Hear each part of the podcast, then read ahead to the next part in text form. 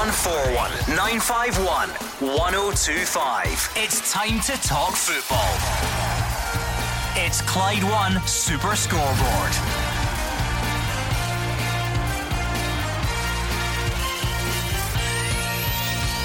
Good evening and welcome to Clyde One Super Scoreboard. Celtic are closing in on some new recruits, according to Ange Postecoglou. Steven Gerrard's challenging his players to embrace the pressure of trying to deliver more success, and attention now turns back to European action with St Johnstone and Aberdeen also in action. I'm Gordon Duncan. Joining me tonight is Gordon Dalziel and Roger Hannah. Yeah, and it's a very important midweek for the Scottish clubs, Gordon. Celtic, Rangers, they want back in to the Europa League group stages. And what a boost it would be for Scotland and for that all important coefficient if Aberdeen and St Johnstone could get Conference League group stage football as well. Yeah, looking forward to it. Starts tomorrow night with Celtic and then Rangers on Thursday, Gordon. Both home games, so it's important they get a you know a good lead, um, a good performance, and um, take a bit of confidence when they go away from home. Obviously, disappointments of the weeks gone by. They get back to business, and the cup runs on uh, Friday and Sunday respectively. Got to say, Rangers cruised by Dunfermline, and I was very impressed with the first half football that Celtic played against Hearts. 0141 951 1025. That is the number you need to get in touch tonight. So don't hang about, pick up the phone and let us know what is on your mind. Ange Postecoglou says Celtic are closing in on completing a few new deals. Celtic fans, what do you make of that? What are the priorities as far as you can gather? You've seen some of the names, no doubt, banded about. What do you make of those suggestions? Rangers fans, we'll hear from Steven Gerrard. It's another big week back into European action after the Malmo disappointment. So pick up that phone and let us know how you're feeling. 01419511025. He's clearly done this before. Roger Hannah didn't even need to ask him, but you two on a Tuesday night, you get the uh, the, the dregs, if we can call it that, and that makes it sound disrespectful. The the aftermath of the weekend, where we sort of move from dealing with what's past to looking ahead. What, what, what did we learn over the weekend? Well, we learned Aberdeen can't make five or six changes to this side and expect it to be strong. Just talking to Daz off air, his old club, Raith Rovers, the result of the weekend knocking Aberdeen out of the Premier Sports Cup. I would expect them to be back at full strength away to Qarabag in Azerbaijan. Um, we discovered that Rangers can finally emerge from that dreadful week of, of three straight defeats, their worst run in five or six years. To get a win over Dunfermline. And we discovered as well that Celtic, as Daz touched upon, they can play flamboyant, exciting, attacking football, the type of football that Ange Postecoglou preaches, but they need to try and keep the back door shut a bit better than they have been. Yeah, I can't disagree with that. Um, I thought that was very important for Rangers to get back to winning ways, and they were comfortable on Friday night and probably should have scored a lot more goals back to getting a clean sheet. Disappointed for Motherwell uh, getting out the cup against Dundee. I thought that was an opportunity for a cup run. Roger says result of the weekend's got to be my old club, Raith Rovers, uh, and my other old club was very unfortunate. Penalty kicks with Dundee United just lost out. And as I said earlier, Gordon, I was very impressed, and I'm, I'm sure everybody else was, with the attacking football that Celtic played, especially first half against Hearts. But Roger's right. If you're playing that sort of football, you're scoring three goals you should be comfortable. Celtic should have won that easily, mm. comfortable, more comfortable in what mm. they did. They're still through. They still, you know, can go on tomorrow night and get keep going and keep progressing. There's more players to come in. There's talk tonight. You're asking the people out there, the Celtic fans, what do you need?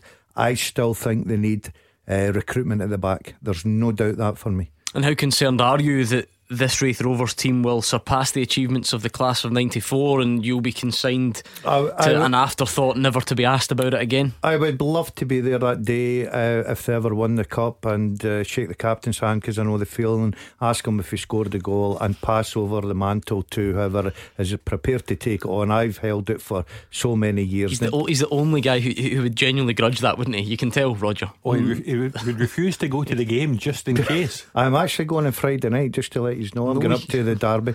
I'm looking forward to that oh, Friday night oh, against. Oh, oh, oh no, you're not. Oh yes, I am. Raith Rovers Dunfermline. Yes, night, yeah. I just looked at it and I thought I'm doing nothing this Friday night. Why not go and ah, support oh, my team? You.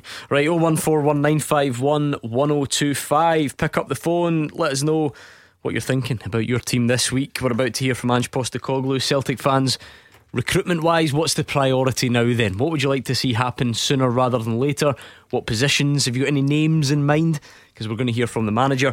We'll hear from Steven Gerrard in the not too distant future as well. In fact, let's just kick off right now then with Ange Postecoglou. Um, he says that Celtic are closing in on a few deals for new players. He says the rivals will be a, a huge boost to their squad. Gordon Dalziel, it's not surprised. He's made no secret of it, but interesting to hear him. I, I wouldn't say put a time frame on it, but he certainly sounds like it's moving in the right direction. Well, I listened to his interview today, Gordon, before I come into the studio, and uh, you know he was sounding very positive. It looks like a, a, a case of. Uh, the next couple of days, something will certainly be announced. Um, as I say, it wasn't a case of sitting there saying the usual manager stuff. Well, we'll have to wait and see. He was very, very confident in what he was saying. He's going in the right direction. The Celtic fans are loving the style of football. Um, he de- definitely needs uh, more players in. Let's not be kidded here. Uh, I said recruitment at the back. I think that's a priority for me in terms of number, no. Um, you know, it's it's we just need we just need players, and you know, I've said that consistently from the start, and and uh, I've also consistently said we're working hard. It's not an easy market to to get deals done, but um, you know, I, I, can at least now confidently give a deadline because the deadline's actually coming up. So I'm, I'm, pretty confident we'll have players in before the transfer deadline. Not pretty confident. I'm very confident. Um, it's just a matter of timing and getting getting things done. Like I said, it's it's it's not as straightforward as it used to be, and uh, you know we're very close to to a few deals. I think um, we just need to sort of keep doing what we're doing, stay focused and disciplined, and and make sure we get the right players in and um, you know, once we do, it'll help us enormously because, as I said, we're, we're putting a, a, big workload on a, on a sort of core group of players at the moment. What would you expect to be first, Roger Hannah? Is it Josip Juranovic at right back or someone else? Yeah, I think they're probably as close to Juranovic as they are to anyone else. Um, they've looked at two, three, four, five right backs. Tony Ralston's done well. He's only right back at the club, though. I don't think you could enter a, a full season with all the fixtures that Celtic have with one recognised right back. So Juranovic, decent player. Um, it was described to me as, as not not dissimilar to remember Emilio Izaguirre, except obviously on the other side, um, diminutive in size but, but powerful going forward, decent at the back. If you're going into Croatia's squad, as Scotland know to their cost, if you're in the Croatia squad at a major finals, you're a decent player. I think technically he's a good right back. It's a decent price because Legia, having not qualified for the Champions League group stages, are keen to sell. And I think he's about as close to signing for Celtic as anyone is right now. Right, Celtic fans, what do you think then? The manager says your team are closing in on completing a few new deals. What would you like to see them be in terms of personnel or position? What are the priorities at the moment? How do you see the squad shaping up? 0141951 1025. Chris is a Celtic fan from Lennoxtown. Chris, listening to the manager there saying that a couple of deals are getting closer, does that encourage you? Definitely. Uh, uh, good evening, panel. Hello. Hi, I, would, just, um, I, I phone up tonight and I'm absolutely delighted, delighted as a Celtic fan in the progress we've made. Uh, and my point is, like, it all comes to Ange. It all comes to Big with this. His mindset is amazing. He's got such a positive outlook and that filters down everybody in that team. Uh, he's, I, I watched a wee clip of him at training. This was like uh, maybe uh, just when he signed, and, uh, and, and his mindset was, "We do not rest. We only rest at half time, and we rest when we win the game at the end." And I just think like that sort of mindset, that positive outlook, has filtered down through the team because even players that were ways last season I've started to come onto their game and, and they're playing absolutely amazing football now. So I, am I'm, I'm a delighted Celtic fan and uh, I, I've got another. I, I'll make a prediction for the Celtic Rangers game, the Glasgow Derby, and uh, a prediction for the end of the season as well. That Celtic will take Bayford we, will be him at the end of the season as champions again, and it'll be the 10th title in 11 years, which is amazing as well. Well, I mean, let's, let's, let's, let's, let's deal with that bit first, Chris. The, the, obvious response is Are you sure you're not getting a bit carried away by wins over Hearts and Dundee? Well, well, what it is is well, we're going, well, we need we need recruitment at the back. Just as Gordon said there, that's true. But we, the outlook of the manager, and I am more than positive that he, uh, the board are going to give him money, and he has got to produce, and we're going to continue the way we're going. Look what look what's happened in the last month a month ago, who would have thought we were in the position we are now. And look what he's done in that month. So I, I'm over the moon. I, I, I truly believe that we'll, we'll go home as champions this year. They may, they may well do, Gordon. Mm. absolutely no idea. And the beauty of me being on this side of the desk, I don't need to, you don't to make predictions. Clearly, Celtic going forward are very impressive. Um, I have been, but but it's just so early, isn't it? I mean, it's it's two league games. Tougher tests will follow. How do you see the progress at the moment? Um, I agree with Chris. Uh, we were talking about it a month ago, and I think a lot of Celtic fans, most of them, Gordon, were very negative towards um, the appointment. They were negative towards the board. They were negative towards the lack of signings, and I totally understood that. But I just liked this guy. Uh, obviously, I kept it under wraps that I knew him very well. Um, but there was just something about him. Uh, from the first moment he's walked into a press room, I've been very impressed with him. Um, he's he's very straight talking. He believes in his own ability. Uh, it takes time to rebuild a team, and it's a massive rebuilding job. I'm, I totally agree with what you said there. I don't think you can get carried away, but the signs so far are very, very good in the last week. And I know that we can look at, right, okay, it was Dundee, it was Hearts at home, but some of the football they're playing, especially the first half on Sunday, was brilliant to watch. Absolutely brilliant to watch. And Chris was talking about the last month, Gordon. You know, 17 days ago, Celtic were losing at Tynecastle just after Hugh Keevins tipped them to finish third in the league. Nine days ago, there were protests outside the ground prior to the Dundee game. So they have come on since then, but I'll be fascinated. Fast forward another 14 days, August mm. the 31st. Gordon and I and yourself will be on this show, transfer deadline night. Once that transfer window closes, we'll have a far better idea, not just of Celtic, but of everyone, because Ange says Celtic are close to, to, to bringing more players, a few more players in, few more deals. Who goes out? Does Edouard go out? Does Christie go out? And what do Rangers do between now and then? Who comes in, if anyone? Who goes out, if anyone? So at this stage of the season, there's a lot of shadow boxing goes on. I think by the 31st of August, which by the way is two days after the first Old Firm game at Ibrox, I think then we'll have a really, really clearer picture of how the season could shake down. Well, Chris, how important is that though? Because you said, you know, you're confident the board will give him money, he'll get signings, but as we've learned in the last few seasons, it's, even if you get money, it's not easy to to always spend it wisely. Furuhashi's been an unbelievable success so far. He's clearly hit the ground running. There are probably still question marks over Carl Starfelt at any level. Chris, it's, it's hard to get them all right, and Celtic need to sign a few, don't they?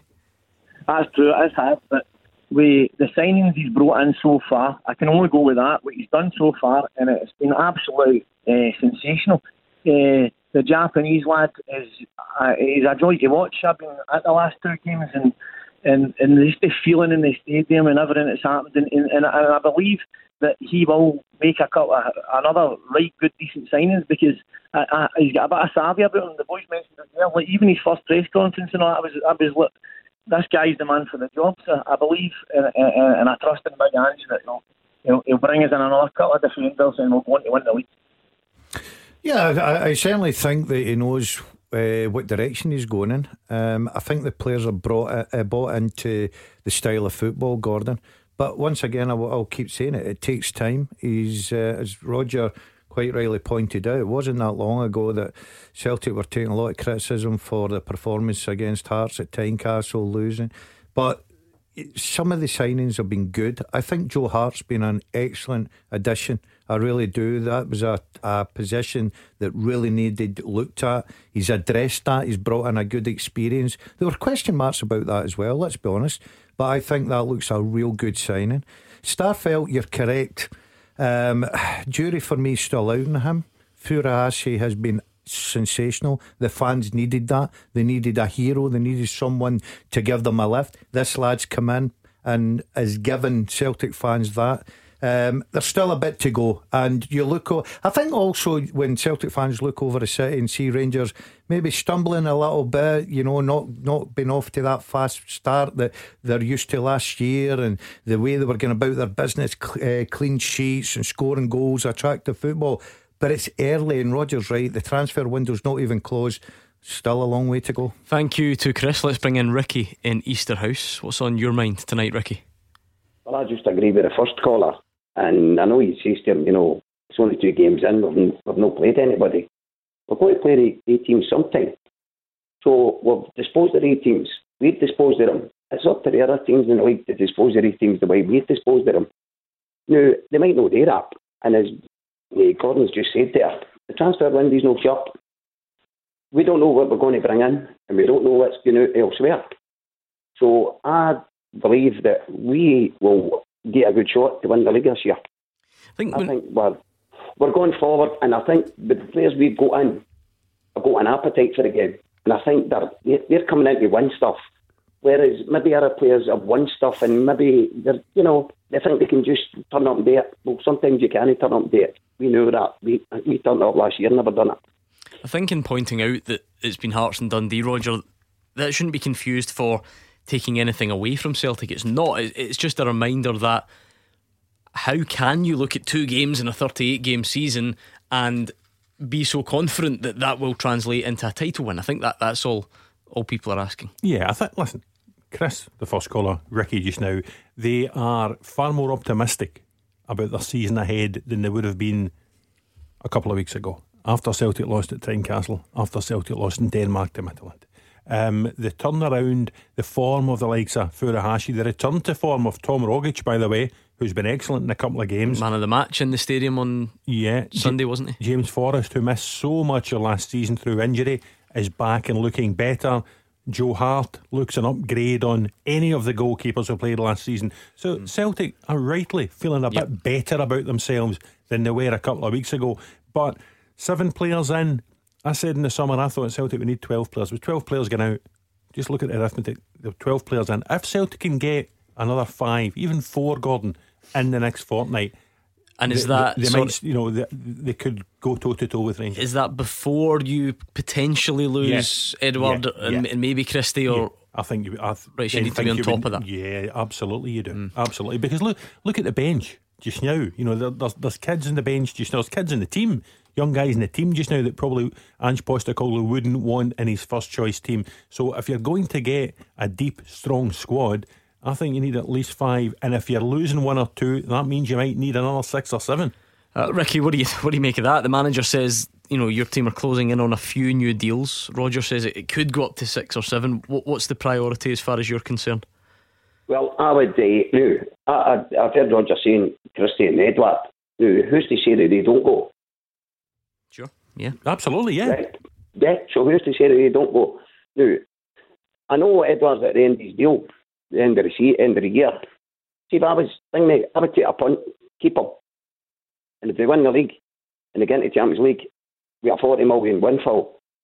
If he goes for nothing, we're not losing much, are we? Yeah, but the only you thing I'd say about that, Ricky. If it does do that, if it does do that, I'm not saying it will, but if it does. Right, what's your thoughts, Ricky? Because your fellow supporters have been on this show lately saying that, you know, get rid of Edouard because he's not trying a leg. So, as much as you say keep him, now, me personally, I think you've got a better chance of uh, winning the league keeping guys like Edouard and Christie all day for me and taking the, the chance. But you've got fellow supporters on here up till last week saying about, you know, we need need to get rid of him, not trying a leg, uh, criticising the lad. I think he's a wonderful talent, I really do. So if you're going to keep Edouard and take the chance, you've got to make sure the player's in the right frame of mind to say mm. that's what I'm going to do. It's great as well. This must be five transfer windows. We've sat here debating when Odsonne Edouard's going to leave Celtic and when Alfredo Morelos is going to leave Rangers. And two weeks before the end of this transfer window, they're both still there. Is that what makes this season so unique, though? That potential straight passage into the group stages? Because on any any other mid August for as long as I can remember, if Ricky had said, ah, you know what, just just keep Edouard, let his contract run down and see if we can win the league, you would straight away be saying that sounds like a terrible business decision. But th- is it different this year? Um, every year's different. But Gordon, the prize is still the same. The biggest prize is the bragging rights between the two mm. sides. Now you're not going to tell easy me to say that though, but well, fifty million or whatever it's up to now well, is pretty important. Gordon, if you sit here twelve months ago and say to Celtic mm-hmm. fans, What's more important to you, ten that, in a row or fifty yeah, million but that quid? Was, but that was ten. But that was ten fans, in a row, and that's now not that's now not up for grabs. And for the first time in goodness knows how long, if you win the league this year, it looks like you go straight into yeah, the listen, stages. it's a huge financial prize. I actually think last year was bigger because it was either winning the ten or stopping the ten. That and its historical significance, I think, is bigger than any financial prize. That said, forty or fifty million pounds is not to be sniffed at.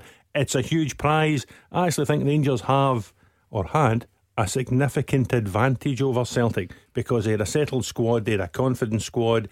They won the league by 25 points last season. Celtic had so much work to do, as you said last night, so much catching up to do.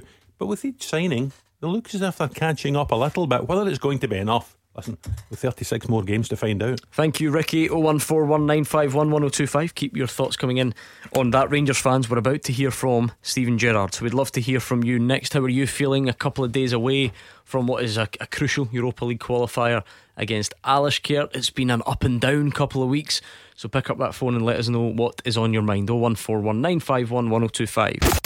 You are the voice of Scottish football. Call 0141 951 1025.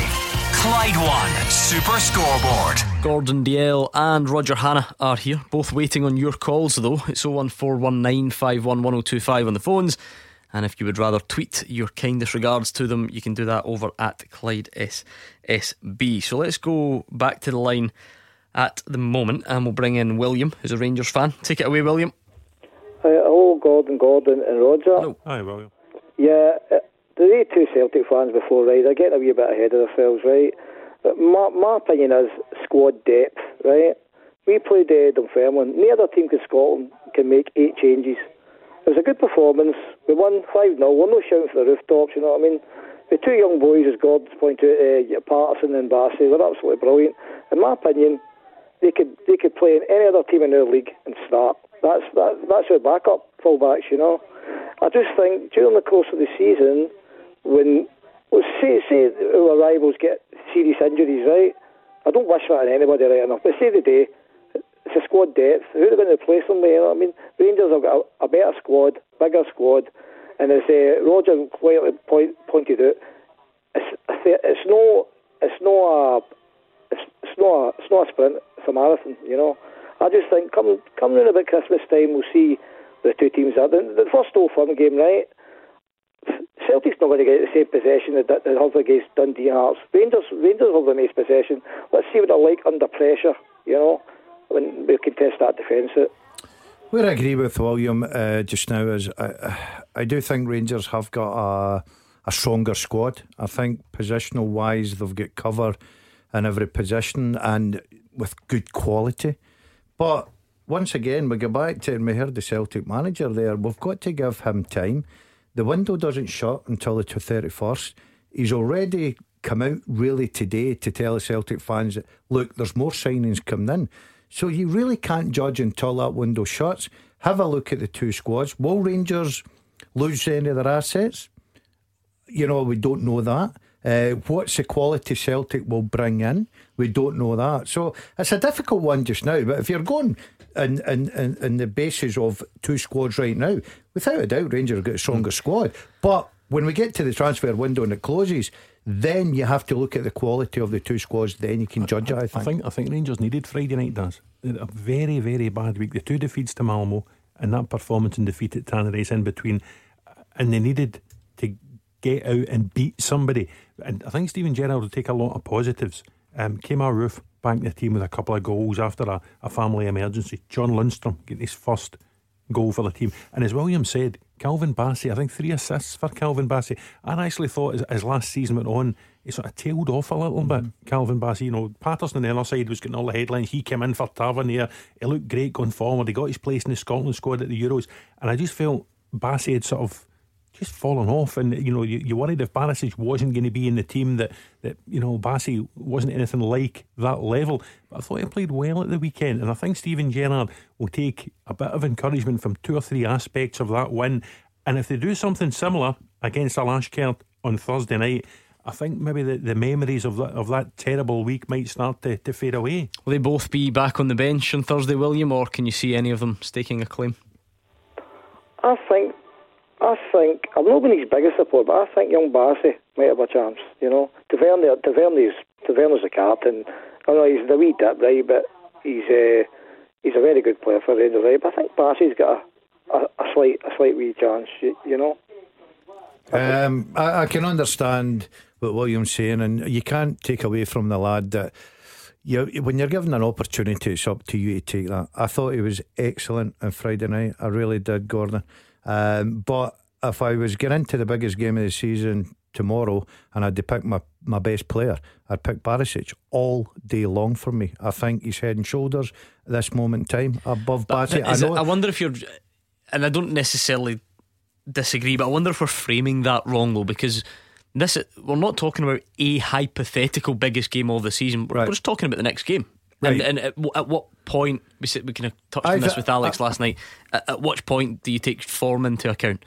Um, I, I, well, I don't think you take form into account after three, four games. I think that it was an opportunity to give some of the squad players like Bassey Aye, for instance, a run out, change one or two things round against a championship team that you were expected to beat at Ibrox. Yes, you can take into consideration they come off the disappointment uh, disappointment against uh, Malmo.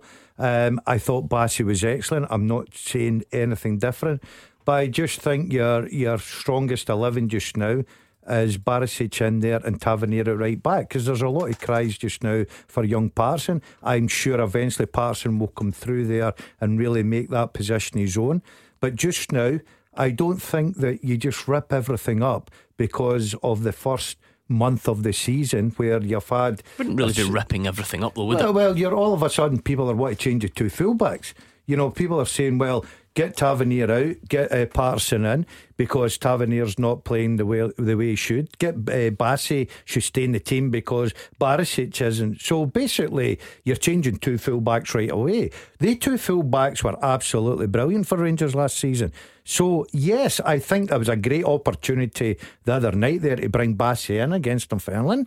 And the boy must have gained so much confidence for his performance because Roger was right. You were looking at this boy thinking, I don't see a future going forward with uh, with Rangers for him. But I thought he was excellent. But I just feel just now that it's too early to start thinking about right. Okay, the two fullbacks. We're looking at their form. Let's drop them. Let's bring in Patterson and Bassey. I am sure that when Rangers line up probably at Dingwall on Sunday at three o'clock, I'm sure that the two fullbacks, if fit, will probably be Tavernier and Barisic. I'm actually more interested in the front six. I think Rangers' best back four is Tavernier, Goldson, Helander, and Barisic. That's it. Mm-hmm. But the, the front... so, so, not Balogun like the, the previous European game? No, definitely not Balogun. I think Helander's a better player than Balogun. The front six, though, are interesting for, for Thursday night because no Kamara, who'd be a first pick, and no Kemar Roofe, who's edging probably towards being a first pick, I have to say. And it's what Steven Gerrard does now. You think Kent will play, Morelos will play, of Wright and Hagi who plays out there on the right hand side because they both scored on Friday night. Mm-hmm. And then if you see Davis plays, probably Aribo plays. Is Lundstram now ahead of Scott Arfield for that other position? Yeah, yeah, I think he is. To be honest with you, I think he will play. I think the goal gave him the confidence. Uh, thank you to William. 01419511025. Let's hear from Steven Gerrard. He's challenging his players to embrace the pressure of needing to deliver more success. He says it's now their turn to build on what they achieved last season. It's important, especially in this game, to, to have t- uh, internal targets. Obviously, the, the club's built on success. You know, previous players and managers and people who've been connected with the club have helped build a real successful history here at the football club, and, and now it's our turn. It's our responsibility to try and add to that, um, to, to make sure that this club um, continues to be successful moving forward. That's the reason why we, we live under the pressure on a daily basis to, to deliver that. That pressure needs to be embraced. Uh, we need to be excited about that uh, and use that as our motivation to, to make sure that this season's a success as well. 01419511025 is the number that Scott in Pollok has dialed. What's your point tonight, Scott? I was just listening to the panel just now. Some of your comments here about Patterson uh, coming in for uh, Tavernier. Don't forget that boy last year messed up by the COVID 19. But that's not my point. I'm on the phone call for. Okay. Uh, I think it's uh, we weren't ready for the Champions League this year because you can't even beat two one twice with Malmo. one at home, one abroad. Mhm. So I don't know. Uh, uh, what it'll show is when we play Celtic, and I'm sure we've got more than capable of beating Celtic and we'll win league this year. Now I don't. I'm not saying in any shape or form that's a guarantee, but I think Steven Gerrard's come under a lot of pressure since the last couple of. Don't forget we stopped ten in a row last mm-hmm. year, which which is one of the most important times for that to happen, and the Rangers man's point of view. It's an interesting notion, Roger, that though that you know Rangers weren't ready for the Champions League, and if you're a, if you're a big picture man, I kind of get that. Where you take a step back and you say, well, the proof's in the pudding. We're, we're not there, so we weren't ready.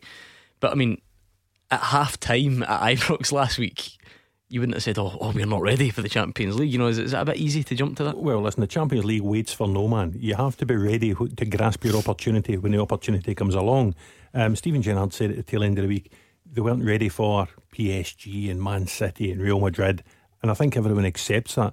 I actually think they were ready for Malmo, and they would have been ready for Ludogorets or Asgrad, but they had a spell at the start of the second half in Sweden and a spell at the start of the second half at Ibrox where they collapsed, and you cannot afford to do that. Otherwise, teams, even at Malmo's level, will pick you off. So that's now gone. Rangers need to draw a line under it. Rangers have been successful in the Europa League groups last two or three years under Steven Gerrard. I think they're going to get another chance at the Europa League groups. I think they'll put Alashkert away. They'll get into the Europa League groups, and then it's up to them to show the type of form that they've done in Europe in the past mm. two or three seasons. you don't see any issues on Thursday and beyond. Honestly, no, I don't think so. I think Rangers should win with a bit to spare on Thursday, um, give themselves a good cushion for going over to Armenia next week. And I would also expect Celtic to get through. I think Alkmaar have sold three or four of the better players. They brought in about £35 million, but that's not really conducive to, to taking the team too far in Europe, if you like. I think the, the more interesting ones actually for me will be Aberdeen and St Johnstone because I think they've got a glimmer of a chance. What do you think about you know what, both of you what you just heard from Steven Gerrard? You know, talking about challenging players to embrace the pressure, delivering more success, building on what they achieved last season. The, the dynamic of Scottish football at the top it shifted so quickly, didn't it? Where for a long time Rangers were the chasing pack, and now all of a sudden they're on top. Celtic become the chasing pack. How much does that change the psychology? Well, I said I said last week in this show that, that it's easier to be champions than to stay champions, Gordon. It's a lot harder. Everybody's gunning for you. Um, you know, it was a terrific performance last season. Um, you know, in the league and obviously in Europe, and they got all the pats in the back. Now, with that comes added pressure because then it's, the pressure's on you to maintain that. You know, the level of performance um, to go and win the league again because the Rangers fans are now looking, thinking, right, we've got a terrific squad. We're looking forward to the start of the season, and it's just not kicked off that way. And that's when a little bit of pressure comes to you as a manager, as a coaching staff, as a players, and you've got to be able to handle that. And when you look across the city, I think a lot of people a month ago probably would be looking at Celtic what was going on behind the scenes. The fans weren't happy. The manager looked a bit down for me at times. He wanted things done quicker. All of a sudden, a month later, it's Celtic fans are starting to get excited again. The manager's promising new players coming in. Some of the signings are starting, and their football has been excellent. And at the weekend, so that that adds a little bit of pressure to the champions. I'm sure we're going to have a really exciting battle and a, a title uh, challenge this season. I really do. Yeah, listen, I would agree. And Celtic at home to St Mirren, I know you're going to Celtic Park on Saturday afternoon, Daz. You would expect Celtic to win that game at home to St Mirren. Rangers then go to Dingwall on Sunday afternoon. Again, you would expect Rangers to go to Dingwall and win. That would keep them on same number of points going into the old firm game at Ibrox. Yeah, you, just wonder, Roger. You can't ask for any You more. just than wonder. Uh, uh, it's incredible how football works. If Celtic go and win the game on Saturday, and, and obviously Jim Goodwin will have other thoughts, but if Celtic go and win it at home against St Mirren, if they play the type of football, they put that. Are You're talking about pressure. They put that a little bit of pressure on Rangers on the Sunday because they want to get into yeah. the the old firm game against Rangers at Ibrox level points. They don't want Celtic three points in front of them. Oh, I was just about to bring Scott back in. He's disappeared. 01419511025. Rangers fans, keep your calls coming in. Celtic fans, we heard from Ange Postecoglou. Still looking for your ideas about what the priorities might be personnel wise. You've heard some names, no doubt. Who do you want to see brought in? What areas need addressed? ASAP 01419511025 and we'll speak to you next. 0141 951 1025. This is Scottish football's league leader, Clyde One Super Scoreboard. Roger Hannah and Gordon Dalziel are both still here. Not scared them away just yet, so pick up the phone and talk to us. 0141 951 1025 or Twitter at Clyde SSB. It is a big week, of course.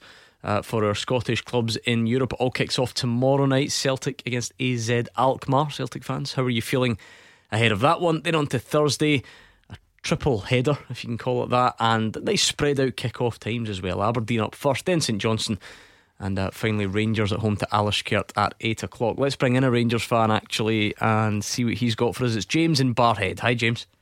Evening, gentlemen. I hope you're keeping well. Thank you very um, much.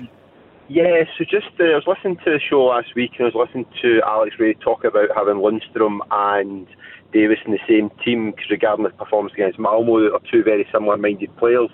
Uh, that concerned me Kamara being out on Thursday night. It's going to go down the line. So I heard Gordon say he would put possibly Arfield in the head of him. I would just do something that's a bit different rather than having that um, kind of too defensive minded setup. Um, I just don't think Lundstram settled into a team as well. He's done well, don't be wrong, but I just think I'd play Davis ahead of him and just put something else in there. Well, I definitely agree that uh, Davis is a certain starter. Um, Lundstram, I think, would have got a lot of confidence for his goal. Uh, he's not got off to the greatest start in his Rangers career, but he's obviously a talented player. Yeah, but I mean, to, uh, remind me I of what the suggestion was, though, because the was the midfield three against Malmo not Davis, Aribo, and Arfield. Yeah, I so, th- I thought no, I think the where the talking point was up at Tannadice, Gordon, when the midfield three looked similar. There was nothing mm-hmm. going beyond, but the introduction, for instance, of Wright on Friday night. You've got Hagi, it's a forward-thinking player. You get Ken. Uh, Aribo, um, Aribo can go and play in that forward area. I like Arfield. I've always mm-hmm. stood by Arfield. I think he brings so so much to uh, the team. Um, but it'll be interesting to see how the Rangers manager decides to go with this one. This is where it's difficult, Roger, because you have to take both into consideration. If the disappointments were Dundee United and Rangers, the personnel was different, so it's hard to to can you know generalise because Gordon's a fan of Arfield, always has been, and I think you know James was saying bring him in. Um, and by the way, the Malmo defeat, I'm not saying it was Scott Arfield's fault. No, far, far from it, it, was, it, it was a bad eight days for Rangers. I don't think people in the show talking about Ryan Kent didn't do this or James Tavernier didn't do it. Borna Barisic, Leon Balogun. Rangers just played below the level you've expected of Rangers for the past year and more, Gordon. So let's not pick out individuals. Draw a line under it and move on. What's the best team for Rangers to play Alashkert?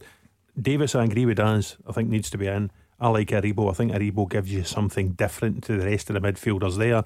I think it needs to be Kent, it needs to be Morelos. Right or Hagi on the right hand side, and then Arfield or Lundstram. It just depends. Steven Gerrard's seen them in training every day. How much has Lundstram Not taken out that performance in the goal on Friday? Not night? just that, Roger. The, the, the coaching staff will have looked at the opposition. Yeah. Now, the good thing is about this uh, Rangers, and that's what I'm saying now when we're uh, looking at the difference between Rangers and Celtic squad.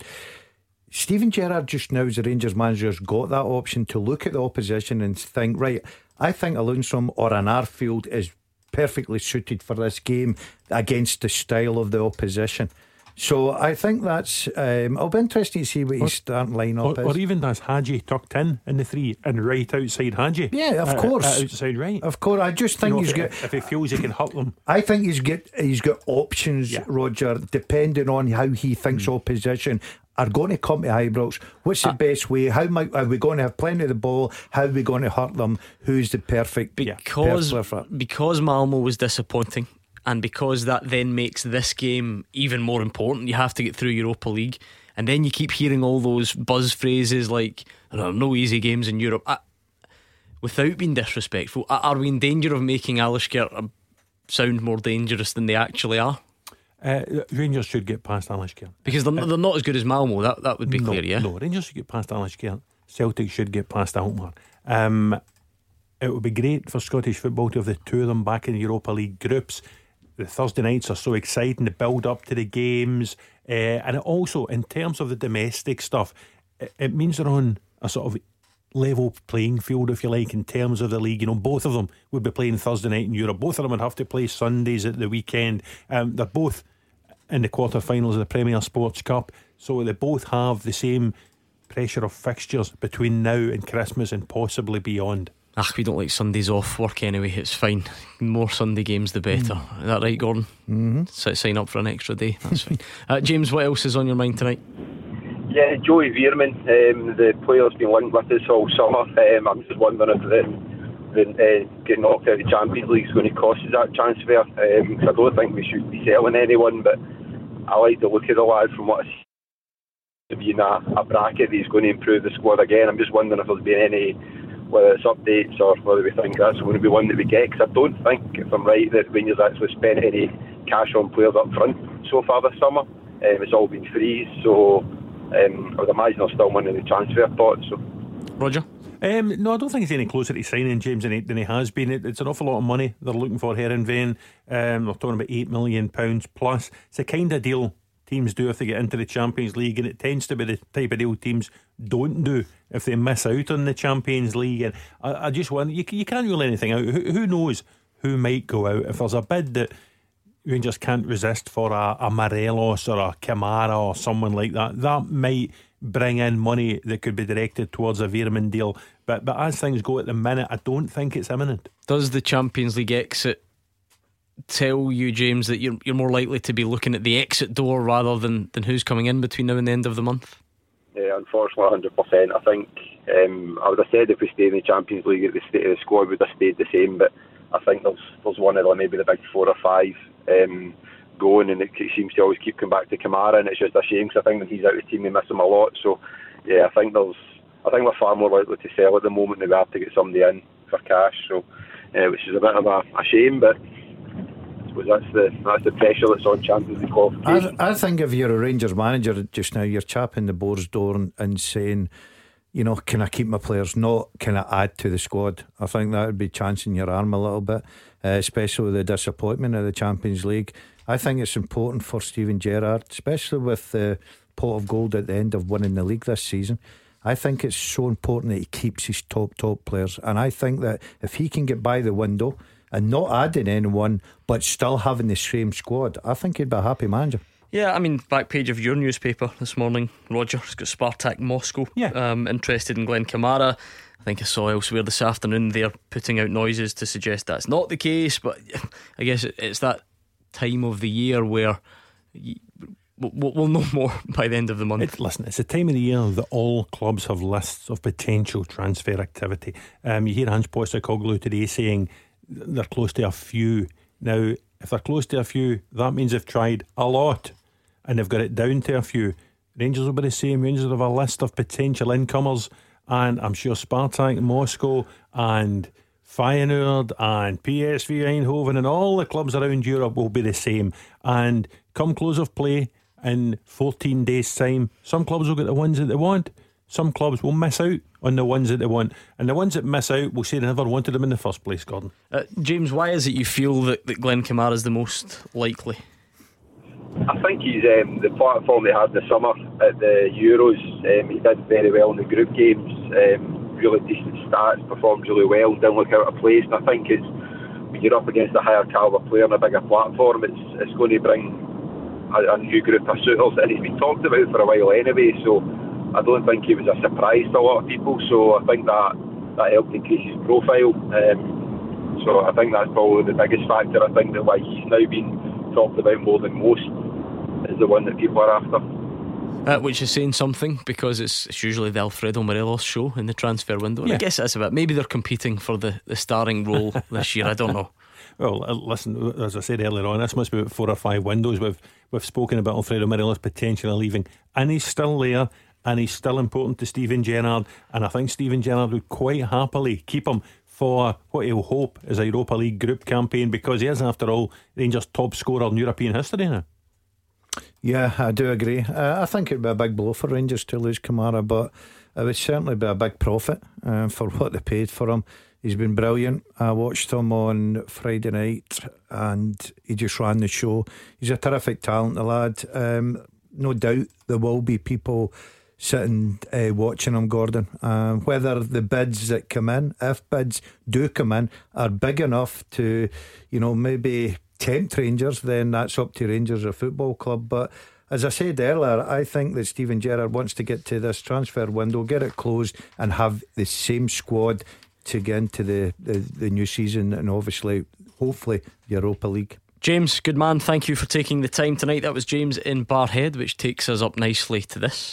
Beat the Pundit with the Scottish Sun. For the best football news and opinion online, the scottishsun.co.uk slash football. Did you hear last night's Beat the Pundit? No. Four years, over a thousand shows.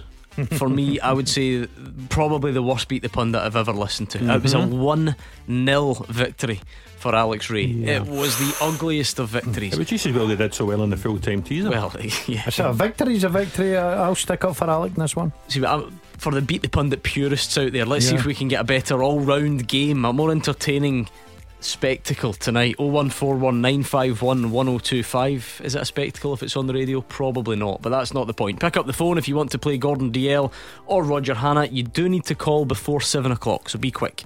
Your chance to beat the pundit is up next if you call 01419511025. Tackle the headlines. 0141 951 1025. Clyde One Super Scoreboard. Roger Hannah and Gordon Dalziel are here. It's 0141951 1025 to get involved. Here's what you missed. If you're just joining us, we kicked off hearing from Ange Postecoglou, who says Celtic are closing in on completing a few deals for new players. So Celtic fans, what do you make of that? What is the what are the priorities? Whether that's people that you've heard of that you're particularly excited about, or it's areas of the pitch, whatever it is, pick up the phone. Steven Gerrard's challenging his players to embrace the pressure of needing to deliver more success. Of course, they're in action on Thursday night at home to Alice Alishkirtin. Anything else you think we've missed? It's 0141951 1025, and we'll get to you after this. Beat the Pundit with the Scottish Sun. For the best football news and opinion online, the scottishsun.co.uk slash football. Oh, I've just had an exciting piece of correspondence from Black Arthur. Remember him? And I was thinking he had been a bit quiet this season. For anyone who is unfamiliar with Mr. Arthur, he is the mystery man who collates all the data from Beat the Pundit, sends it over in a nice uh, league table, um, and he dips in and out with some nice information. Um, he's been moving house.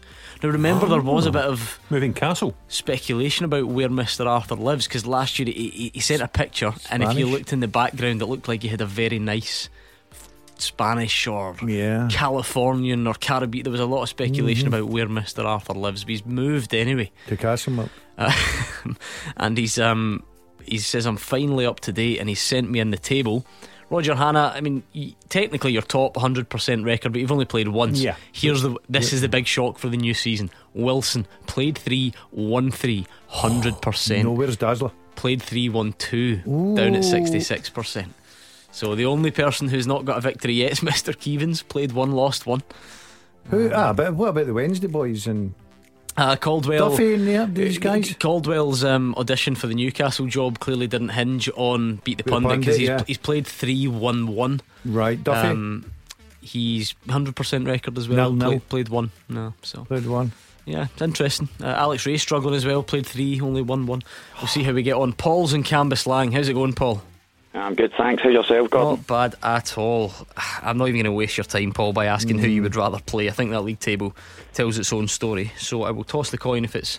And here's the other thing Black Arthur, he's also sent me in a, a bit of detail on the tossing technique. Oh, I no, know you're all, you're all very curious. Yeah. So 11 tails this Mhm. season and only five heads. I don't know what's going on with this this coin, but if it's heads, it's Roger Hannah. Tails, it's Gordon Dalziel. Make it 12, it's tails, Gordon Dalziel. That's What is going on? Honestly, it's a standard one pence piece. I, I can't, I can't do anything different. So, Gordon will give you some Clyde too. Thank you. So that you can hear the answers. Paul, 30 seconds. Just answer as many right as you can. And if you don't know, we just move on to the next one. Okay? No problem. Right, let's go. 30 seconds. And your time starts now. Which side is former Celtic boss Ronny Deila the manager of? Uh, New York City. Which side did Jermaine Defoe join Rangers from? Southampton. Name the only Cypriot currently playing in the Scottish top flight. Pass. Which Italian team did Tammy Abraham join today? Roma. Name any club team that Denis Law played for. Man United. Which manager won the first two titles of Rangers nine in a row between 88 and 97? Graham Souness. Who's Livingston's club captain? Pass. Okay, let's bring Gordon Dalziel back. Gordon, can you hear us? I can. Same set of questions. Yep. Ready? Yep. 30 seconds on the clock. Your time starts now. Which side is former Celtic boss Ronny Deila the manager of? Oh, pass. Which side did Jermaine Defoe join Rangers from? Uh, Bournemouth. Name the only Cypriot currently playing in the Scottish top flight. No idea. Pass. Which Italian team did Tammy Abraham join today? Roma. Name any club team that Denis Law played for. Club team. Manchester City. Which manager won the first two titles of Rangers nine in a row between 88 and 97? 88 97. Africa. Who's Livingston's club captain? Livingston's club captain is Guthrie. Honestly, I, I'm not good with years, am I? no, but you, you focused in the wrong part of the question. Anyway, Paul, eh? how was that for you? Yeah, it was okay. Maybe tight. Yeah, I think it's tight. Let's find out. Ronny Deila is the manager of New York City. I'd never got that. Paul got it. He's 1 0 up. But equalised straight away. Jermaine Defoe came from Bournemouth. Mm. So there we go. 1 all. The only Cypriot in the top flight in Scotland, Roger. Alec Gogic. Alec Gogic. I would. I'd still be standing here tomorrow. Tammy Abraham Roma. joined Roma, so you both got it. So we still level. Yep. Denis Law, look at him going for the the the, the, I the City connection. for United. City. Uh, Man back United. Man City, Huddersfield, Torino, so still level. Which manager won the first two titles of Rangers nine in a row? You didn't even need to bother about the years. It wasn't Dick Advocaat, was it? Do you think Dick Advocaat was the Rangers manager in 1988? Oh right, I didn't. Oh, sorry, I didn't understand Well, I- the question. I know you didn't, but um, it was Graham Souness. Souness. Paul got it. Oh, that's me beating it. Which, well, you got one more question. Both of you got the same question. Who's Livingston's club captain? Is it Nicky Devlin? It is Nicky Devlin. It's another defeat for Dalziel. Played 4 1 2. The win percentage drops to 50. Well done, Paul and Cambuslang. Good man. Thank you very much, unlucky Gordon. Well done, Aye, Paul. okay, mate. Beat it. Hope the ball bursts. Ah, brilliant. That was Paul in Cambuslang. There we I go. can't believe that. I'd have got Souness no problem. If what? If I'd actually understood the question. That's quite a big if, Roger. The word if is doing a lot of lifting there. Ah, that And you, was. you do know John Guthrie left Livingston about six months ago. he was the only person I could think of. Oh. Has he left Livingston? Oh, he's not the captain there. Which manager won the first two titles of Rangers nine in a row? Dick Advocaat, honestly. I, I don't even know where to go with that. I think we'll just leave it. That's you down to fifty I'm not percent. good with. Fifty percent. Oh, I need to bounce back. four, one, two. I need. Right, I need a victory on Thursday. I Make just, sure it's I just hope the mushroom's listening in tonight. Oh, he'll be beside himself. How excited will he be? He took the weekend off as well. Where was he? Berwick or something? He's Berwick always at a caravan. He's away. living the life. And um, Hold on, my phone's Oh, going. I wish could I'd do not have dropped in to see him. he'll be I absolutely was down that way. delighted. He kept that Uh, quiet. Here's a text coming in. No, it's for Peter Harrison. Called me something that I shouldn't have really called me. Imagine him calling the MD that. Oh one four one nine five one one zero two five. That is the number you need. You can tweet us as well, of course, at Clyde SSB, just like Mister Black Arthur did. Uh, with the beat the pundit tape, you're still above Hugh Keevins. That's he's he's in zero percent at the I'm moment. disappointed with that Yeah, tonight. I'm disappointed in you. Actually, Tuesdays aren't good for me. I usually come alive on a Thursday. what year did you leave Rangers? Incidentally, What year did I leave? Hmm. Um, I don't. Re- um, remember you were at the Angels, remember? you played for the yeah, the last the last game was the down Govan away. Scottish Cup final against Aberdeen. When was that? Roger? eighty five. No, 83. Oh, there The we 1 go. 0 game. All right, so Well, that's was- fine. A good yeah, bit before was- eighty. I was just there was two. It was a 4 1 and then it was a 1 0. I was just checking. That's yeah, fine. round about there. 83. But I knew Souness 83 because was I, a 1 0. I, I, You've heard of him, yeah? Yeah, because You're I awa- knew you're you'd aware of been his the work. manager. I cannot believe that's been back to that date. It wasn't Dick Can we Advocat, play that's again? for sure. That's Oh. only because I, I obviously managed against Dick Advocaat. I've got a lot of respect for him as a coach. Right, I'm, I'm struggling to see the link there as to why you thought that was the answer. But anyway, 01419511025 on the phones or at Clyde SSB on Twitter. Let's bring in James in Port Glasgow. Hi, James. Good evening, Gordon, Gordon, and Roger. Um. I've, got, I've got two wee points for you guys. Good on you go. Uh, As you know, the old firm are in uh, in Eu- Eu- Europe on Wednesday and Thursday. Now, I'm a Celtic fan, as you know. Now, if we get this tie against FC Alma and Rangers qualify and they're into the group stages of the Europa League, you know, that's six matches, possibly eight or ten. Just a point, guys. Do you think that would give us a massive advantage of trying to get the Premiership title back this year? A bit different this year, Roger, because this Conference League is is lurking below, isn't it? You know, for it's not like what one would crash straight out. No, no, So they, they, they would go into Yeah. whatever happens in these ties. They, there's football, there's group stage Mhm. football right up until Christmas time. It just depends what competition you're better off. More kudos. There's more money involved in the Europa League, so it's to be hoped that Celtic and Rangers win through to And- the and Europa League. Interestingly enough, kudos certainly. The prize money difference is not that much. No. So the, the obviously the drop off from Champions League to Europa League is a, is huge. 100%. But actually, the money difference between Europa League and Conference League is not is not that much. It's it's less than a million pounds, isn't it? It's about Yeah, half a million, and, I think. And then you, listen, the the home game, three home games you get, as Celtic Rangers have found in the last few years, can be attractive. If you go down into that Conference League, the Yeah, the home games are likely to be yeah. less attractive. So. You know, you might not sell all the tickets. Sure, it might not be as glamorous in terms of the TV company, TV revenue, and things like that. Might not be quite as much. So you're better off in the Europa League. Whatever happens, the two sides will, will be mm-hmm. in Europe, and it, it'll be a it'll be a decent fight. James, it's something that we always hear, you know, about sort of this notion that you can somehow concentrate on the league, but the, the, the good teams not almost thrive on you know going into Europe, playing well there, keeping the confidence, and then taking that back into the league form. Not really.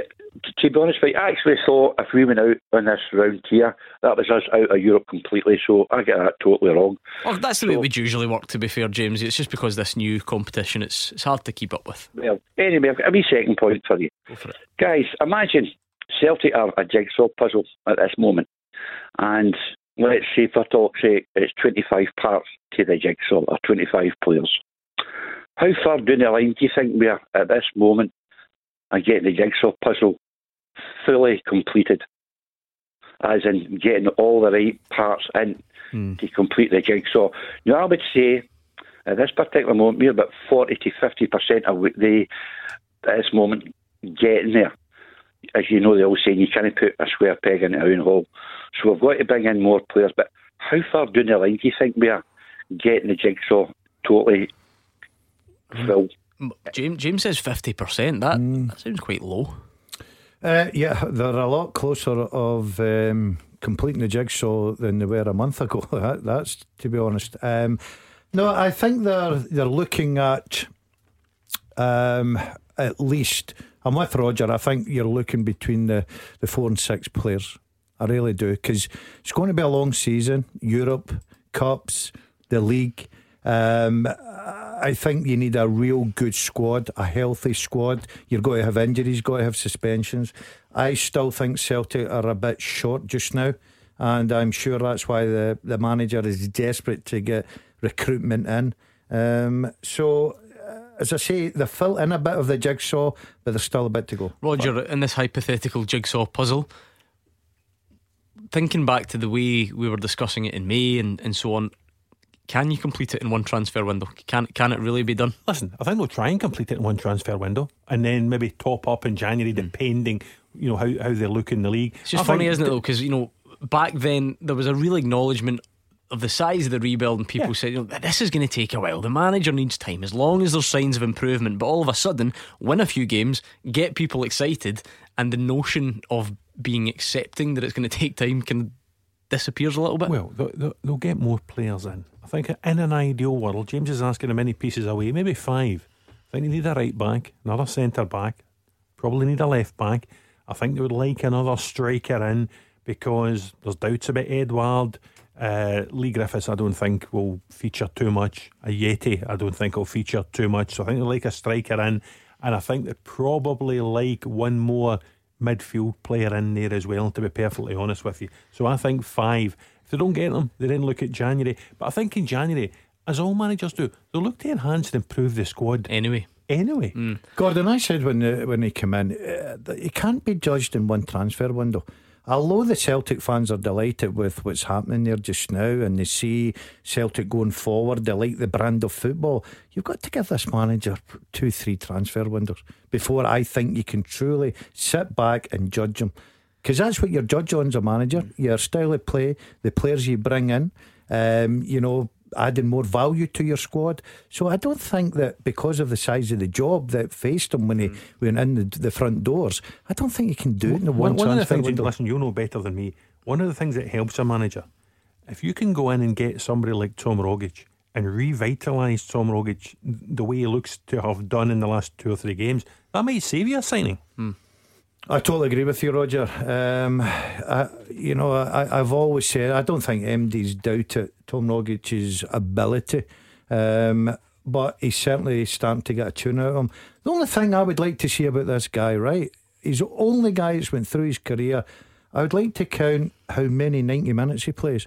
I don't understand why he can't play ninety minutes. Has that not become a bit of a cliche though? I mean, teams certainly a couple of seasons ago, but teams teams change their attack because it was David Turnbull last year. Everyone then used to say it about David Turnbull.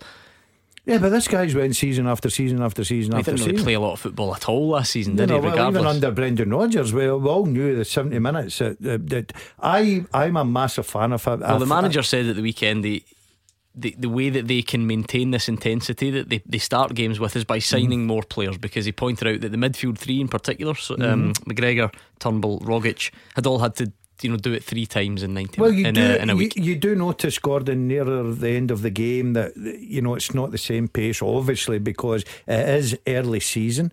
Uh, it's a big demand on the players to keep that you know that pace and momentum and everything, the pressure up. So that's why you're talking about jigsaws. I'm not going to judge this guy on this transfer window. This guy needs more than just this transfer. I mean, James, you said forty or fifty percent. I think that that does sound quite low. What makes you think there's still that much left to be done? Well, I think when you look at up front, and we all know that it's a possibility uh, because we were centre forward, the midfield needs one or two, and the defence, let's not kid ourselves on, boys. Starfelt uh, is no exactly set the hair on fire at the moment. That's no saying that the guy wouldn't come on in a good game, but we definitely need a right back and a left back. We got James McCarthy, and that should help. But I just don't think we're quite there. And I'd say another thing to fellow Celtic fans, let's no crow yet. Because the football against Dundee was excellent. And I would say that nobody went to that match that day expecting Celtic to show up like that, perform. Then against Hearts, we played really well again. The only time that we can gloat at our rivals is when we go to Ibrox and either get a point or come away with three, go to Pittodrie, Easter Road, Fir Park. That's when we might have be able to go. But let's not crow the new. Let's calm ourselves down and take it game by game, guys. That's what I think. Nice to hear from you, James. Let's hear. You mentioned right back there. Let's hear from Anthony Ralston. He's happy how he's adapting to new responsibilities in this role at Celtic.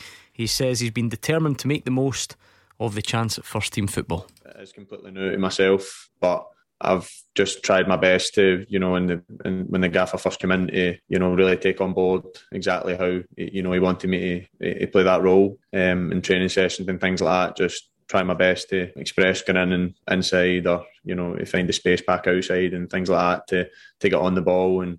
Um, it's different, you know, ways of playing, but like I say, I'm enjoying it. It's, um, it's, it's becoming more familiar to me as, as each game goes by, and it's good that we've got so many games in a short period of time that I can um, I can have the experience of going in and doing it. So I'm enjoying it. It was my opportunity coming in for from pre-season to to get a few games under my belt and to impress, and that's all I tried to do. I just try and focus on me and um, in training and, and, and in games to to just give my all and um, hopefully um, you know keep getting more game time and and, and to impress. But uh, it was a big, it was a good opportunity, and hopefully I can continue to play and to help the team as much as possible. James, you said Celtic need a right back, and let's be honest, they do. Regardless of how well he's played, they don't. They don't have another one, so they're going to sign someone. Josip Juranovic has been mentioned. In the space of a few weeks, James, is it possible people have now reconsidered Anthony Ralston? Even if Celtic do sign another right back, can he be the number one pick in that area? I don't think he is. I think he's a good, but he's getting better. But we can't afford to take risks in major games with someone who's a good player. We need quality because it's going to come back to bite us. When we go to Ibrox, we will be severely tested. Aberdeen, Easter Road. This is when we'll know if the jigsaw is coming together and it's not going to fit. That's just the way I think. Um, I'm delighted the way they're playing the last couple of matches. I can't believe it's the same Celtic from last year. But as I says, let's no crow because I've not done anything yet. But it's harder. Smile in and wait to the end of the games at Ibrox and Easter Road and. And if we walk away with three points or a draw, then we can go. But no at the moment. I think everyone would agree, though, Gordon Anthony Ralston has surpassed expectation. And if it is, you know, Juranovic, a Croatian international, there's clearly an expectancy that he comes in as his first pick. But at some point, whoever the next right back is, is going to have to get into the Celtic team and do better than Anthony Ralston well, did, has done, surely. Whoever's coming in's got competition, Gordon. And everyone wrote, uh, wrote this lad off. And you look at him and you think, well, he's been out and loan. Uh, it's not really worked for him. He's got a future at Celtic. A new manager has changed that. And also confidence has changed that. The style of football's helped him. His couple of goals certainly has helped him.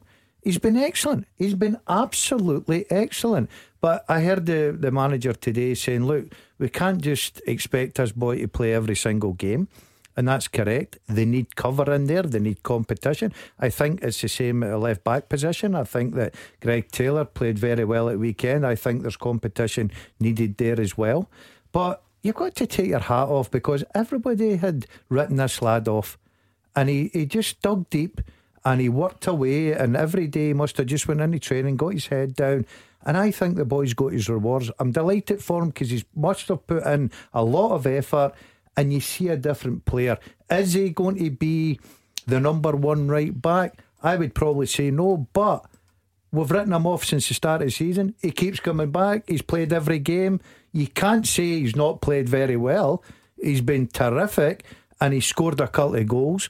So I just hope the boy keeps working. The confidence comes with that, and he gets on. And you rightly say, Gordon, whoever comes in right back has now got competition. Whereas at the start of the season, if you told me they brought any right back in, I'd have thought that's a number one right back because Ralston ain't going to challenge him. I think it's turned round now. Yeah, listen. The manager spoke about um, Josip Juranovic today. I think Celtic would like to get Juranovic in. He's a proven international right back plenty of experience, played at a major finals for Croatia. He, he, if he signs, will be first choice. But Anthony Ralston, Anthony Ralston was very close to leaving the club in the summer. Um, circumstances dictated that they offered him a contract, and all you can do is give players an opportunity. Some take the opportunity, others don't. Anthony Ralston, thus far this season, has taken his opportunity, but I don't think he's as good a player as Joseph Juranovic. I'm going to start calling James the jigsaw man, just mm. so the next time he comes on, we can see what the pieces a good idea that for a superstore at Christmas, wouldn't the Celtic jigsaw? Yeah, I think we'll only get James a cut of that though. Yeah, and we could promote it. Celtic's Mark Wilson could promote it. Sure, absolutely. I like it. Right, we'll, we'll keep an eye on that. Thank you, Jigsaw Man James from Port Glasgow. 01419511025. And lovely full time teaser for you coming next. Taking your calls on Scottish football. 0141 951 1025. This is Clyde One Super Scoreboard. Gordon Dalziel and Roger Hannah are here. It's 01419511025 in the phones. It's at Clyde SSB on Twitter as well. Um, we've got a full time teaser for the guys as well. Let me just check in on Twitter. Um, certainly reports t- tonight, Roger. I think Sky Sports, amongst others, um, mentioning that Celtic have agreed a fee with Legia Warsaw to sign Josip Juranovic. Um, two and a half million pounds. Talks remain ongoing. So maybe one to keep an eye on in the next day or two. Yeah, listen, I would imagine that would probably happen. There was an interest in Yan Couto, one of the Manchester City youngsters. I believe he's going to Sporting Braga in Portugal. That was his preference because he's Brazilian and they have a team full of Brazilians and he wanted to go and play there. So Celtic very quickly refocused on Juranovic, and I think a deal will be done. You, you need three parties to be happy with us. The selling club, they're happy. The buying club, they're happy. And I'm quite sure Juranovic will be content with the deal he'll get. I would think he'll be a Celtic player sooner rather than later. Right. Hmm. Beat um, full time teaser royalty has been back in touch. Remember the crazy pony? He popped up last year, another mystery man, started sending in some really difficult questions. Uh, and he'd gone a bit quiet at the start of the year, which is fine. Uh, it's not, not, he's well entitled to, but he's back. He's back with a bang. He's sent one in tonight, full time at Clyde1.com. The crazy pony wants to know can you name 10 players who've played in Scotland and have been capped for Australia by Ange Postecoglou?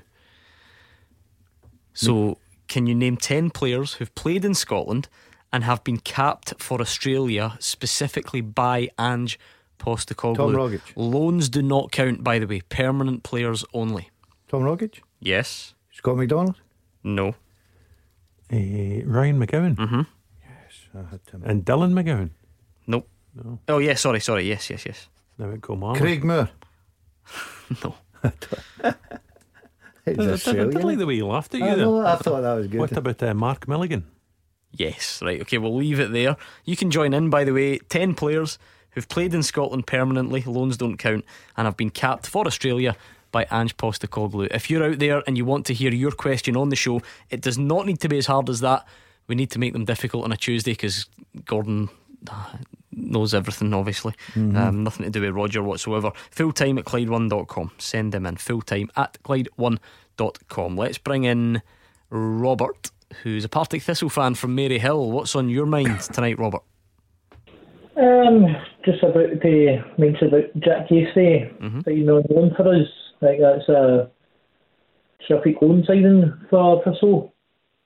Um, I think he'll, you know, bring a lot of pace into the team, and hopefully he can, you know, start playing a few games as well and show his talent off. Because I know he's got a lot of talent in him. Um, Jake Hastie. Yeah, what did you make of that one yesterday, Roger?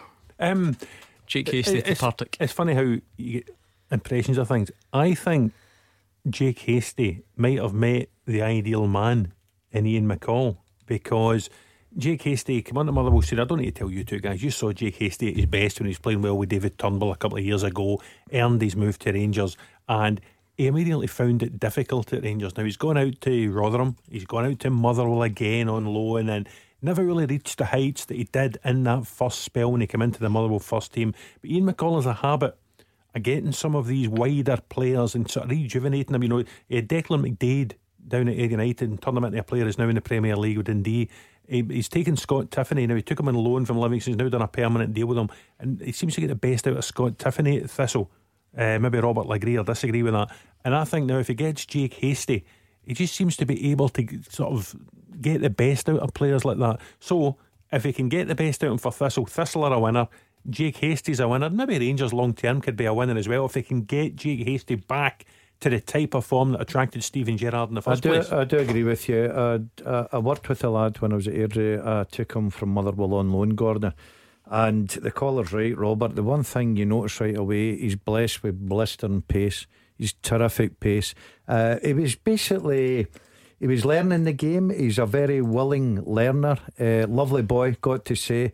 And he had a terrific time at Motherwell, which earned him that move to Rangers. And it was just a step too far too quickly for me the boy needs someone. He needs to go to a club that people believe in him. They they love him. He, he- he's one of these guys that, as you say, an Ian McCall can get the. The, the you know the arm round the shoulder and, and, and coax him into the game and educate him as well because he's obviously picked up a lot of good education training day in day out at the Rangers, uh, playing against you know better opposition every day in training as well. So I think it's a terrific move. I really do. I just think the boy needs to get back to a club that believes in him, playing regular football, and I think Partick will have a good signing on their hands. A very good start to the season, Robert. Uh, a convincing win against Dunfermline last time out. Beat Queen of the South before that. Um, how high are your hopes at this stage for what's to follow? Um, right now, um, early on in the days, honestly, it's hard to say.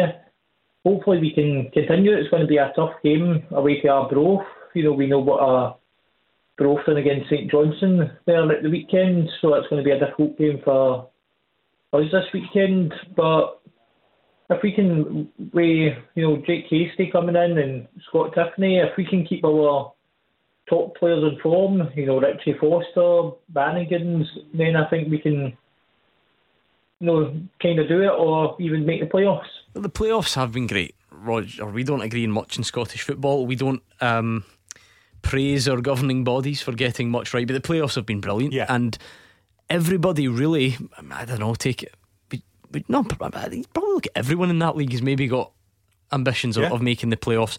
The championship's been fascinating for the last maybe sort of seven or eight years because there's always been one or two really big clubs in there that, that you would expect to be huge favourites to get out, and this year it's Kilmarnock's Well, turn. Yeah, yeah, and you look, you- you've had Rangers coming out of the league, Hearts coming out of the league, Hibs coming out of the league, Dundee United, Dundee coming out of the league, all the big city teams. You see Kilmarnock, I'm going to see Kilmarnock for Super Scoreboard on Saturday away to the other relegated team, Hamilton. They will both have ambitions of getting back up at the first attempt. And Thistle, as Robert says, why not come right through that league and get into the playoffs? Daz is going to Kirkcaldy, so he says, Yeah. on, on Friday night for the Fife Derby. Those two clubs, Raith and Dunfermline, will have ambitions. United, have pushed Dundee United so hard in the, in the Cup at the weekend, will have ambitions as well. So it's a really, really good league. And as Robert says, you can't take anything for granted. Go into Arbroath. Look how far Arbroath pushed the holder St Johnstone in the Cup at the weekend. Dick Campbell does a great job there on a relatively small budget. That will be a tough game, and that may actually show Robert just how far Thistle can go in this league this season. Just when you were talking about the championship and the weekend there, it reminded me about Ayr United obviously played in the, the Yeah. cup at the weekend. Did you hear the story that I read out from Craig who tweeted in last night? So Craig's mate was driving past Somerset at the weekend. A ball came flying out the stadium and smashed his windscreen. Now hold on, I, I've maybe embellished some of that. No, it was he. No, I was going to say I wasn't sure if it was parked. No, he says yeah. I've got it up here. My mate was driving past Somerset. A ball was kicked out of the stadium and smashed the windscreen. I was sceptical. I asked for evidence, and sure enough, sent me the picture. Look at this. Was he? Can you believe that? Oh, was that one of the penalty kicks? Well, that's- uh, was it McNulty skied his penalty? He Roger did, didn't yeah. he? Somebody did. Uh, we'll need to get a time check. That's on a it to see if that dangerous was road, possible. that, when especially when I was a manager and we were doing shooting practice. Dangerous road. I mean, oh, you'd be gutted, wouldn't you? You got a new car today. Yeah, Didn't I was you? going You to nearly put the beat the pundit ball out the window tonight, but uh, car's looking good, does? You've not seen it. You've just shown me a picture of it. Yeah, but you've not seen it in. What, was, real- it- was that a picture of something Yeah, else? that's Just a yeah. random car Yeah, you've shown me that, that was a? Bentley. I've got the old Passat back. Bring back the Passat. That was my I- I favourite. Do you love the remember Passat. that, The Roger? Passat oh, and I It had a dent on every single I think panel. I think the Passat has gone to car heaven. Passat, the Passat was the only car I could park anywhere. Don't even bother locking it. Nobody's stealing that, baby. Uh-huh. Well, it was just it was the hadn't seen a condition of it. like It was still dented everywhere. you, you'll, be, you'll be too young, Gordon, to remember Smokey and the Bandit. I hadn't seen a car like the Passat since the days of Smokey and the Bandit. And I'll tell you what, if if the Passat's walls could talk as well, I bet a few tales to tell. But anyway, There was we'll dents move- in the inside. uh, we'll move swiftly on. Robert Maryhill, thank you very much. Any more on this teaser Yeah, quickly? can I, can I go for two guesses? Yes. Go for it. I'm going to go Jackson Irvin Yes. and Martin Boyle. No, not capped by Ange. Must have been just after Uh, that. Um, genuinely, ge- really right. There are there are two names on here. I maybe shouldn't admit this. You've never heard of? I'm not convinced I've ever heard of them. what about Jamie Maclaren? No, uh, it was they were. He was only on loan here. Oh, she on loan, Yeah, right? so- Okay, okay. we'll Um, leave it there. You've got plenty of okay, time. We'll just leave it there. Let's bring in David in Cumbernauld. David, what's your point tonight? Uh, evening, everybody. Hi, hi, um, David. Just with uh, the Alashkert game, I think it's a must win for Steven Gerrard. Or um, even more rumours might be flying about about um, his tenure. With us going out um, quite early to Alam- Malamo, sorry, I think this is an absolute must win for Steven Gerrard, or uh, even more rumours might be starting. I What, what, what do you mean by that, David? Do you mean do you just mean people being a bit critical? What what rumours are there? I've heard like a lot of within the Rangers forums. There's uh, there's a few people starting on the Gerrard out um, kind of campaigns again. Surely not. What chance Already? you got in football? I, I swear I will send I would send you some photos if I could. There's some people that are deadly serious about it because uh, we got uh, we got put out with Malamo. Ah, I mean, I mean, like, to be fair, Gordon. Now you, you will see pretty much every football opinion is out there somewhere Mm. because that's that's social media, it's internet forum. Um, but, you know, like I said, you you will find every possible opinion, but is it? It's probably not a conversation for now, is it? I find like a, like a I legitimate one. that we're standing here on August the seventeenth of Tuesday. And there are already people talking that this is Yeah, a, but that's what I must, mean, a must win game on Thursday night for the Rangers manager who's just had a terrific season. Um, yeah, the disappointment of Malmo. But go, I think what the disappointment is the fact that Roger was right. The, the caller said that it came too early. It didn't come too early. Rangers had that tie in their hands. They should have been through that tie. There's no doubt. But to suggest that you know it brings the Rangers manager under pressure, of course, I, I, when do you know what? See, see, to be fair though, right? That that phrase "must win" it, it carries it carries quite a lot of weight, Roger. I- In some ways, maybe not must win, Rangers. Steven Gerrard w- would get a, a lot of criticism for losing at home to Alashkert. You know that, that's we can agree on that I'm, much. I'm not sure there's ever been a game for Rangers or Celtic that wasn't must win. It, it, it doesn't matter. Even last season, end of last season, Rangers had won the league. They were 20 points clear, and every game was must win because they wanted to get through the season as invincibles. There's always some different pressure on the two clubs mm. that makes fixtures must win. So these two for Celtic tomorrow night and Rangers on Thursday, they are must win. I think the difference with this one maybe is it's not must win because Steven Gerrard's bother after it, but it is must win in the sense of Rangers are over overwhelming favourites for this, and they've already had the Malmo And they disappointment. don't, they don't want to take steps backwards. They- they- You know, all the Rangers fans who phone the show will tell you each season under Steven Gerrard has seen a bit of forward progress, culminating at the end of last season with a league title. A lot of the progress has been in Europe, so they don't want to let that slip. They've been into the knockout stages each of the last two seasons, remember? So they, they want to keep that going. Slavia Prague last year, Leverkusen the season before that. They want to keep that going in Europe. They want to successfully defend the league.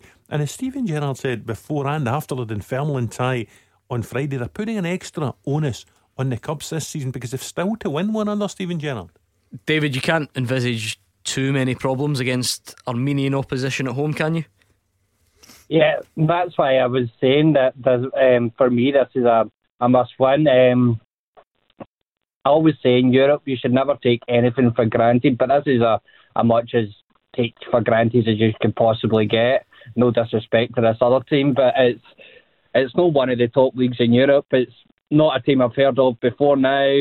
Um, I think it really what is a must must win if we want to progress our team and progress our, our skill in Europe as well. Um, it's in Europe where you find the better challenges and the better players, and it increases your club's profile and it increases the kind of players that you can attract, and it might also help the bank balance. But um, it just depends how far you get into Europe, how how good uh, things go for you. And I do think uh, if you're a top team in Scotland or any other um, major country in Europe, getting further in Europe is um, a big feather in your cap. Absolutely, and there's always a delicate balance to be found here because I would, I, I hate when I hear other footballing nations, and you know which ones we're on about being arrogant about their team's chances and dismissing opposition. So, whilst you shouldn't do that, you, you need to have a degree of reality about the, the level of opposition Rangers are playing and, and a bit of confidence. If, if you're a Rangers team that's done well against Porto and, and Benfica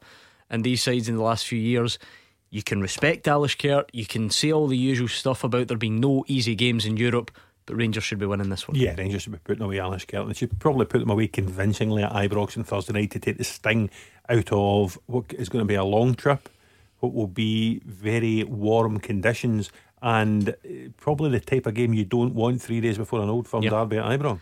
Yeah, that's what happens at this stage, isn't it? I remember, was it a few seasons ago, Ufa in Russia a couple Yeah. of nights before and went down to, was it nine men? Nine men, something? Um, so, yeah, interesting couple of weeks. Thank you, David in Cumbernauld. Can you name 10 players who've played in Scotland and have been capped for Australia by Ange Postecoglou? Now, loans don't count, so that means Ryan McGowan, Jackson Irvin, Tom Rogic, Dylan McGowan, and Mark Milligan of Hibs. When was the years that Postecoglou managed to I'm not telling you. You're not giving us that clue? What about Aaron Mooy? Yes. Here at St Gordon, one more guess from you. Have you got Uh, anything in the not just now, Okay, four more to get. We'll get them next. Number one for football in Glasgow and the West. 0141 951 1025. Clyde One Super Scoreboard. We're on the home straight with Gordon Dalziel and Roger Hannah. Uh, we've got some work to do in the teaser. We've got more time to take your calls. And we are on Twitter as well at Clyde SSB. No football tonight though, is there? Anything of note? No, I don't think so. Well, championship stuff down south. This, this German Cup final, Super Cup final, Bayern Munich and Borussia Dortmund. That might you might catch a glance at that later on. Is that on your Is that on your radar? Yeah, I'm or going would it through- be I'm going through you on the box sets rather than that? Nah, I've got, I've got to be honest. No, I'm not going to watch I it. didn't think It's a box set for me tonight. I thought you would. I Uh, can't believe that. Man, a man with your head, you don't want to watch Lewandowski Shit, versus I, I, I do love watching German football, but I, I hate Do you? like yes. when I was the do. last time you watched a German football game? Um, Seriously, probably 1994. a year ago. when you played Bayern Munich. No, I watched it in You- lockdown. You're still at the. No, he'd gone. Oh, you just left I before beca- we played Bayern Munich. On that night, was a good move. On that night, I became the manager of Ayr. Am you jealous? Uh, no, because I, I prefer to be a manager and play. He preferred to be in the Club de Mar. I, and it was too too far to go. Ayr was just down the road. He had just moved from Jackie O's to the Club de Mar and a big money swoop. Uh, right. Um, we're on tonight's teaser and confirmation. Right. I- I ha- genuinely have never heard of two of these two of these answers, we're in bother, which Gordon. doesn't bode well. f- Well, that doesn't that doesn't mean it's beyond your. Um, but I, I'd like to back myself, Gordon, and with no disrespect meant, you ain't getting two of these, right? I don't think I'm getting the How last about- four. Never So mind ten players who played in Scotland and have been capped for Australia by Ange Postecoglou, the McGowan brothers, Jackson Irvin, Tom Rogic, Aaron Moy, Mark What Milligan. about Ollie Bozanic. Yes. Do you remember him, Gordon? No, Hearts just a couple of seasons ago. No. Bozanic. no, Did you not score no. a goal against Rangers just before the lockdown? Yeah, I think he did. Yeah. Yeah. What about um, Daniel Arzani at Celtic? No, he was alone as well, wasn't he? Oh, you might I don't right. even know if that's what rules him out. What but it- it- Could you give us a wee clue in the clubs that they What played about for, Gordon? Mark Mackay. yes. Oh, I'd have got him. If if what? The, the, the same way you'd have got Graham Souness. No, if, if you'd have given me the initials, I would have been right on that. Was See he the pro- gone? was he gone by the time Harry Suter came into the international Yeah. See team? the problem with getting Matt McKay. That leaves the two that I genuinely have never heard of. Even googling them, looking at the Scottish. I think we should end the question now. One I thought. Right, give us, was- give us Oh, initials. nah, I what- like what about initials. Mark Robertson. No, no, No. genuinely, I, I think I think that's it. I don't think we need to Ah, bother. because you've not Bumps. heard of them, it doesn't mean say we've not Oh, heard well, of do them. it, do it by the end of the show. But oh, you've not heard. Believe me. Give us initials. I'll do it later. Uh, let's speak to Andy, who is a Rangers fan. A couple of days to go until that European game. Andy, what are you thinking? How you doing, guys? Okay. Hi, Andy. I I know I know there's been a lot of talk about. Uh, I've been watching the last couple of nights. Thank God, who plays at the back? But I'm hoping. This is a big hope, but at half time that we've got a game in the bag, and then he can change. But he's obviously going to start with Tav. I'm not sure about Bassey Barisic, but I think if we're up three, hopefully he can swap them about and give no give the give the give the four of them like, you know a, a half each. I'd really like to see that. Oh, I mean, it's it's hard to predict those things, Gordon. But is that Yeah, you've got to just uh, take it as you see it. Probably the Rangers manager will have a game plan, Gordon. Uh, he'll hope to be in a comfortable position to probably get some players that need game time on the pitch. Um, and, uh, you know, we seem to be highlighting the two fullbacks just now. And I think that's because of young Patterson and, you know, the ability that he's got. And a lot of a lot of supporters really would like him in the side, but I think Tavernier's still ahead of uh, Patterson just now. On the other side, ba- Bassey did himself no harm Friday night, but as a manager, he'll get in there with a game plan. If he can get to a certain time, it's usually the 60, 65 minutes. If the game's comfortable, you'll probably see the substitutions happening. I mean, Andy, that that's quite the range because we've had some callers, you know, suggesting there are no easy games in Europe and we can't take Alashkert for granted. Um, and you're hoping the game's done by half time, so you're obviously very confident. Aye, aye. Well, we, uh, obviously it's Ibrox European night, which are brilliant. I think we should be we should be confident and comfortable. Uh, I can I know, I know the boys are saying about you know give the boys some t- uh, time all that, but no, Barisic. He, uh, he still looks. I we talked to Alex Rae last week. He still looks a wee bit jaded. Still, and he needs some time. And I agree. I agree with what he said. He said, uh, "Get the big guns in." But uh, but just if we are comfortable, give the boys a chance. 'cause- but what I liked about Bassey was that last year I kind of criticised his crossing, and then I'm just reading the paper a couple of days ago. He'd been practicing. He'd been watching Tavernier, watching Barisic, and he. I mean that that boy. How many boys he put across last week were absolutely amazing. Yeah, that's a fair point, isn't it? Yeah, the but, delivery. Yeah, but listen, you talk about Barisic. Barisic, you remember, had injuries that sort of really hampered him during the Euros, brought a sort of early conclusion to the season last season. This is him just easing his way back in. As I'll tell you, the best way to ease him back in is to get him into the team and get him playing and allow him to get back up to the levels he's seen in the past. Borna Barisic, like a lot of the Rangers players, has not become a bad player overnight. So I think he needs in the team and, and, and playing games, playing Alashkert, playing Ross County, playing Alashkert again is probably going to be the best preparation for him ahead of an old firm game. Yeah, I agree. I think that Barisic is definitely by far the number one left back. Um, as as a backup, all you do is you wait for an opportunity. He was given that bass on Friday night. He was terrific. His balls into the box were good. Remember, it was against a team, a championship team that just basically sat and allowed him to attack, and it was a free roll for him down that left hand left hand side. He was excellent, the boy, and he'll he'll take a lot of confidence from that. But when you bring out the big guns, I think Thursday night, if Barisic is ready to play, he's your number one left back. There's no doubt, no argument in that. Okay, well that's it. That's that closed. then he's decided. Absolutely Yeah. not not taking it no End further. it all now. Thank you to Andy. Probably no more time. Don't want to waste your time by squeezing in another very quick call. So take down the number and uh, give us a call back tomorrow. We are in the closing stages. Um, as Roger says, no no football that really um, concerns us tonight. There are championship games down south. I did notice Roger just as a very small point before we go. Um, Andy Robertson, the injured Scotland captain, posted a picture of him back on the grass, as the phrase goes these days, um, doing a bit of running. I guess that's good news for next month. It'll be good news for Steve Clarke. I think he names his squad a week today. Three games. Three games come thick and fast. I think it's a, a Wednesday in Denmark, a Saturday against Moldova at Hampden, and then a Tuesday in Austria. I think it's unrealistic for anyone expect to play 90 minutes in each of the three games. So I would expect a big squad from Steve Clarke. I would expect a bit of rotation hmm. this early in the season from Steve Clarke. And it'll be fascinating to see if it goes with the 26 that he took to the Euros or whether someone has caught his eye this early in the season to get into that squad. Yeah, that's a good point. I'm sure we'll get into that debate as the, the weeks progress. And you just, you never know. I wonder if on the back of the Euros, maybe there's even more uh, interest in these games coming up. Certainly do hope so. Right, let's round off by trying to finish this teaser, but I'll, I'll be honest. Couple of clues. Couple I of clues. I think we're done. Can you name 10 players who have played in Scotland, but not on loan, permanent only, and they've been capped for Australia by Ange Postecoglou? Ryan and Dylan McGowan, Jackson Irvine, Tom Rogic, Matt McKay, Aaron Mooy, Mark Milligan, and Oliver Bozanic. Genuinely, clues. Hands up, I have never heard of the remaining two. Right. What teams do they play for? One played for Hamilton Accies. You've possibly met them at Melbourne races. Yeah, with- that's a good point, Kylie yeah. and Jason. No, I was with the I was with and- the A-listers then. Um, and Harold Bishop. Yeah, I was with the A-listers. Um, right. Okay. Hamilton and who?